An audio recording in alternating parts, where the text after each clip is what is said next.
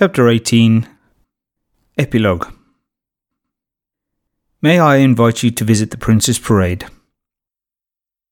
If you are quiet and look closely, maybe you will be lucky enough to see Nuna and Kajika as you explore. While the events and people in this book are fictional, at the time of writing, the area known as Prince's Parade in Hythe, Kent, is under threat from development. The campaign Save the Prince's Parade has been fighting for many years to prevent various attempts to urbanise the area.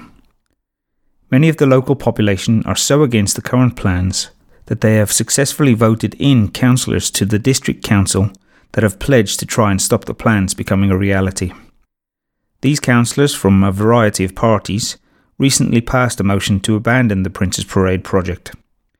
Unfortunately, this action was deemed non binding, meaning that the executive of the council could ignore the vote if they chose. They did choose to ignore it, and now the campaigners have been forced to challenge these decisions legally. The fight continues.